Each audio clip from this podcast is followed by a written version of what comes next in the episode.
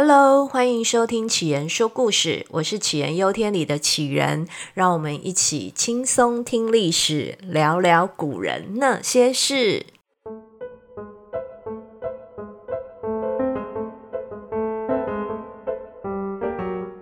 这是杞人说故事的第一集，好像很多 podcast 都会在第一集讲一下为什么会有这些节目或这个频道的原因。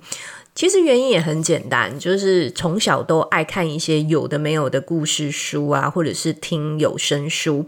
那因为其实你看故事或听故事，那个刺激会让脑子里面的想象变得非常的庞大。就像你可以去想象哈利波特的扫把应该是长什么样子，或者是杨过到底有多帅。三国里面的那个赵云到底是怎么把他老板的儿子阿斗塞进他的盔甲里？这个想象的空间比拍成电影或电视来的有吸引力多了。那现在唯一一个让我觉得呃变成影像化之后比故事来的更吸引人的，就是香水的这部电影。所以也推荐大家，大家有空的话可以找来看一下。那也因为其实很喜欢聊天，太爱讲话了，而且喜欢把我自己看到的跟听到的用自己的话再描述一遍，然后再加一些自以为是的评论。这样的形容有点像是那个爱八卦的欧巴桑。但想想，其实八卦一下古人他到底在想什么，或者是他为什么会这样做，其实应该是很有趣的一件事情吧。所以非常谢谢你点开这个频道，那跟我一起来进入不同古人的人生故事吧。今天呢，要来聊聊明朝的故事。那必须要坦诚，我对明朝一开始的成见非常的深。其实我不太喜欢这个朝代，一方面有可能是它的一些服装啊，看起来都不太吸引人，然后再加上什么东厂啦、锦衣卫啦、八股文啦，就是很多的。感觉上牵扯到都没好事啦，就很难有那种光明正面的一些故事可以听。所以对不起，明朝，我真的对你成见太深了。后来呢，看过呃有一个作家叫做当年明月，他写了一套书叫《明朝那些事儿》，那才发现。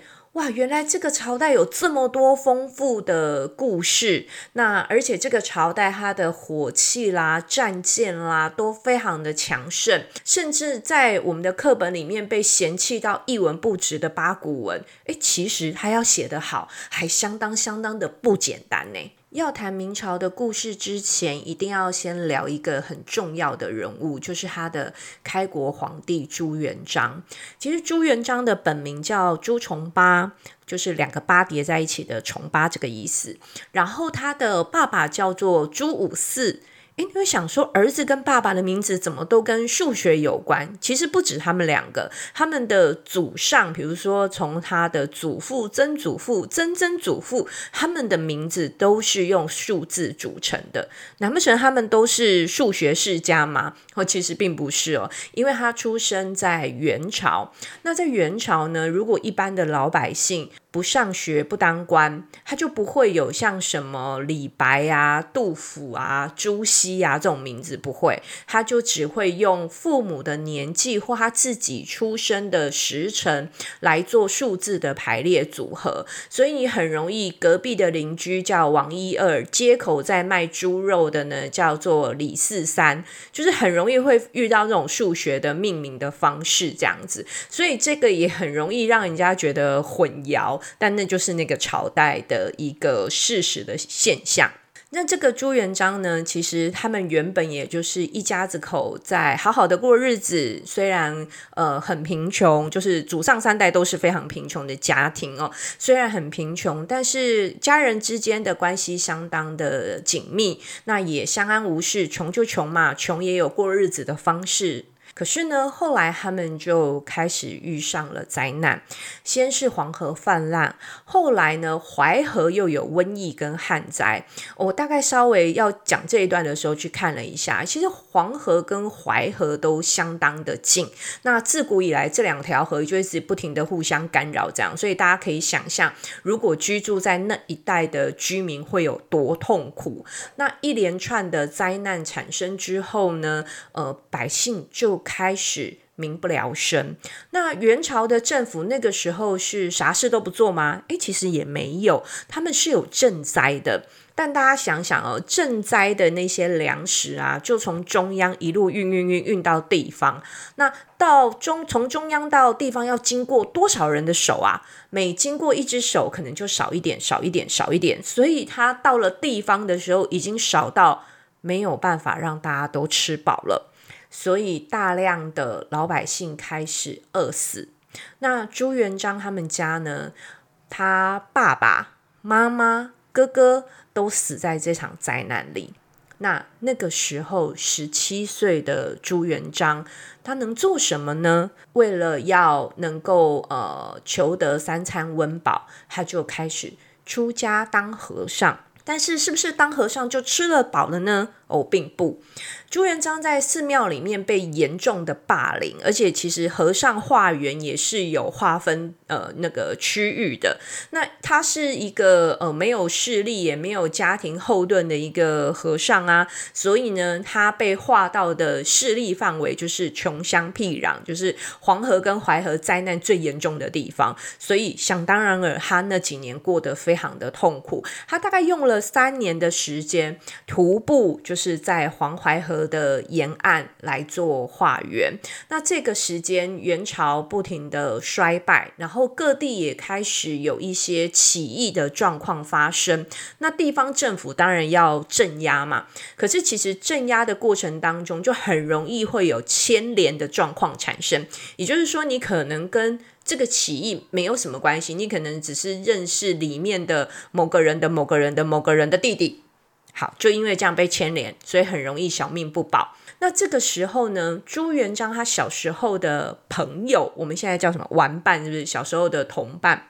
一个叫汤和的人写信约他，约他一起造反。那其实。当时的呃，当时叫做朱重八的朱元璋呢，他一开始没有这个念头的，因为毕竟你要去造反是需要下一个很大的决心，但也不知道为什么，他明明看完信就已经烧掉了，但还是被其他的人发现了。那就这样，他其实已经被发现了，他也很怕他自己被举报，所以。他就只好莫名其妙的踏上了这一条造反的路。呃，故事里面是这样写的，没有错。但其实我就在想说，如果我今天是朱元璋，已经被呃搞到家破人亡，然后又呃三餐不继，身边又充满了这些动荡不安的讯息，所以其实也许那个时候他不见得一定是真的被。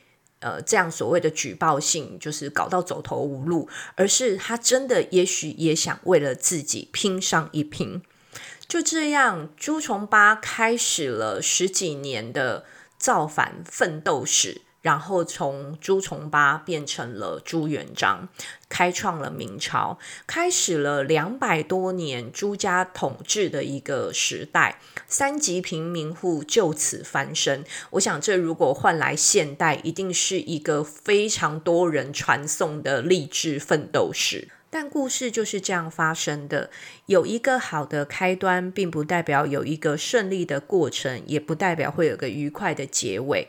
朱元璋的皇位一路传到了第六代朱祁镇手上，那在他手上呢，就发生了一件差点让明朝提早 game over 的一个事故。这个事件呢，就是历史上说的土木堡之变。那土木堡呢，现在的位置在哪里？呃，它现在的位置是在中国张家口那一带，其实是一个比较北边的一个位置。那我们回头来讲一下朱祁镇这个人，他其实身为呃朱家第六代的掌门人，前面他的阿祖啊阿。公啊，还有他爸爸，在呃整个开疆辟土上面有着非常非常大的贡献，也创立了明朝的盛世。那朱祁镇呢，因为他爸爸早死，所以他九岁。就登基了。你想想看，一个九岁的孩子坐在这个皇位上面，然后身边又有他呃爸爸留给他的五个所谓的顾命大臣，所以你可想而知，其实蛮多事情大概都是顾命大臣决定了算。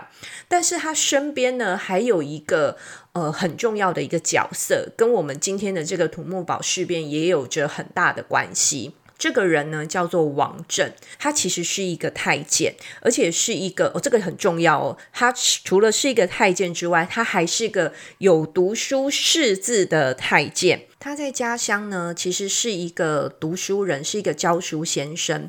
然后在娶妻生子之后呢，为了他的远大理想抱负，所以他自愿进宫当宦官。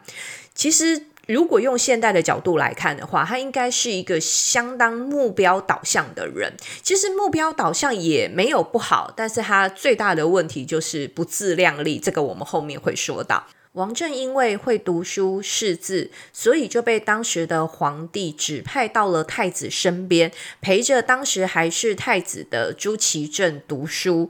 那大家想想看，他从小陪着朱祁镇长大。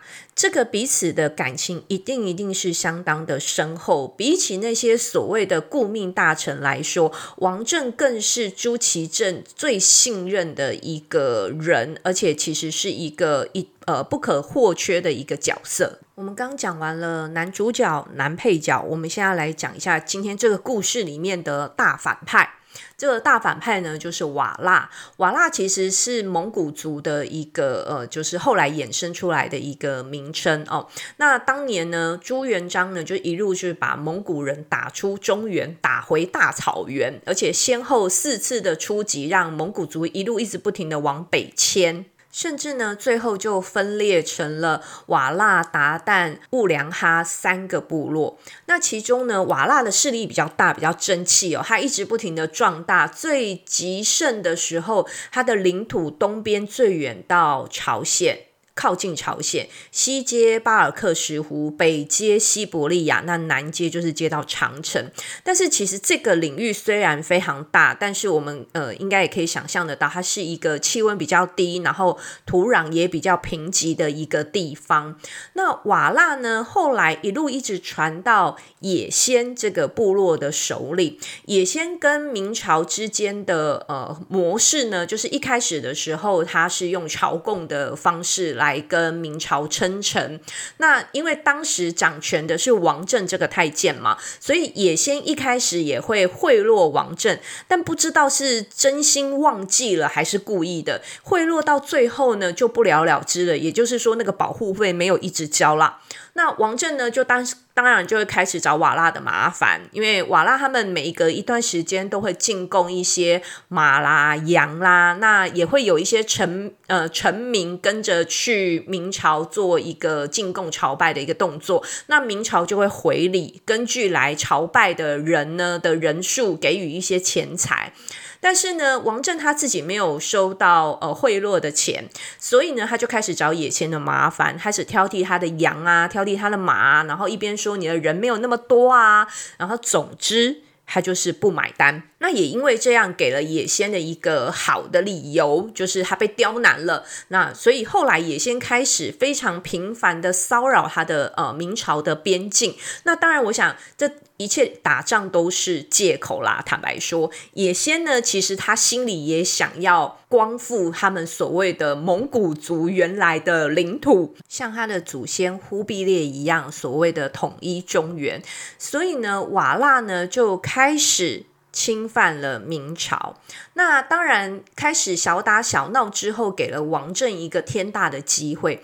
王振这个人啊，真的很特别，因为刚刚讲他是一个非常目标导向的人。他在作威作福了几年，那也呃做了很多贪赃枉法的事情之后，他开始觉得日日子很无聊了，就是每天感觉上就是呃非常的安乐啊，然后安逸啊，这种生活他开始过不习惯了。所以呢，他开始想要有一些远大的抱负，既然瓦剌的也先不安分，那我们就打到让他安分为止。反正我们大明朝兵强马壮，不可能打不过。于是王振开始怂恿朱祁镇御驾亲征。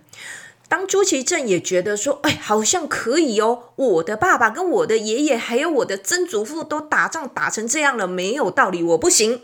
当二十几岁的朱祁镇开始露出他想要御驾亲征的念头的时候，所有的顾命大臣、文武百官都告诉他不要，不要做这件事。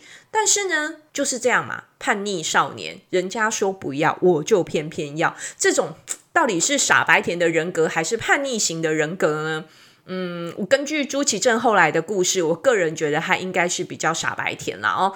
就这样，王振点了二十万大军，浩浩荡荡的准备挥兵北上攻打瓦剌。他觉得他这辈子最耀武扬威、扬眉吐气的时候来了。殊不知呢，大军开拔之后呢，一路上他开始策略反复，再加上粮食不济，一下子要走这边，一下子要走那边。那到最后呢，开始被蒙古人袭击之后，诶，要赶快退退后啊，要赶快撤退啊。其实那个时候，如果他好好的撤退，其实应该是来得及的。但是呢，光想到要撤退，他不好好的走原来最短的路，他还硬要绕到他的家乡，耀武扬威一番，结果最终大军惨败在土木堡这个地方。诶，其实要知道土木堡这个位置啊，刚前面有提到，它在现在的张家口的这个位置。张家口距离居庸关，居庸关就是明朝当时北边的呃最外的一个防线。也就是说，大军今天如果退到居庸关之后，基本上就是安全了。土木堡距离居庸关。现在用现在的呃公里数来看的话，大概是一百八十几公里。如果走路的话，大概是三十三个小时。我想古代没有办法开车啦，所以我们用走路的时间来看，三十三个小时，其实在古代并不是一个很长的时间，也就代表说，其实它的距离真的不远。但是就这样，这二十万的大军被击溃在土木堡，几乎呃没有人生还，而且当时跟着。呃，二十万大军一起出征的，还有当朝的精锐，有五十几位的精锐文臣武将跟着出去打仗了，结果回来的也是所剩无几。这样的一个惨况，对当时的明朝来说，真的是一个非常非常大的打击。那大家会不会想问，那王振呢？那个罪魁祸首王振最后的下场如何？